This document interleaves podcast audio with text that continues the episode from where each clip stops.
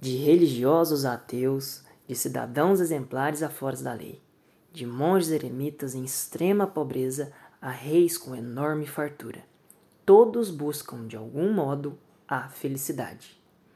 Há quem busque a felicidade através da espiritualidade, na meditação, na transcendência.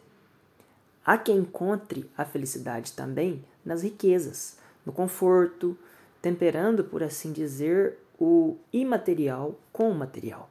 Também não há problema algum nisto.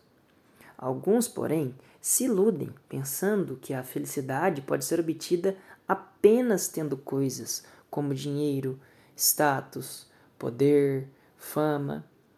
E nessa busca obsessiva de uma felicidade ilusória, chegam até a cometer crimes.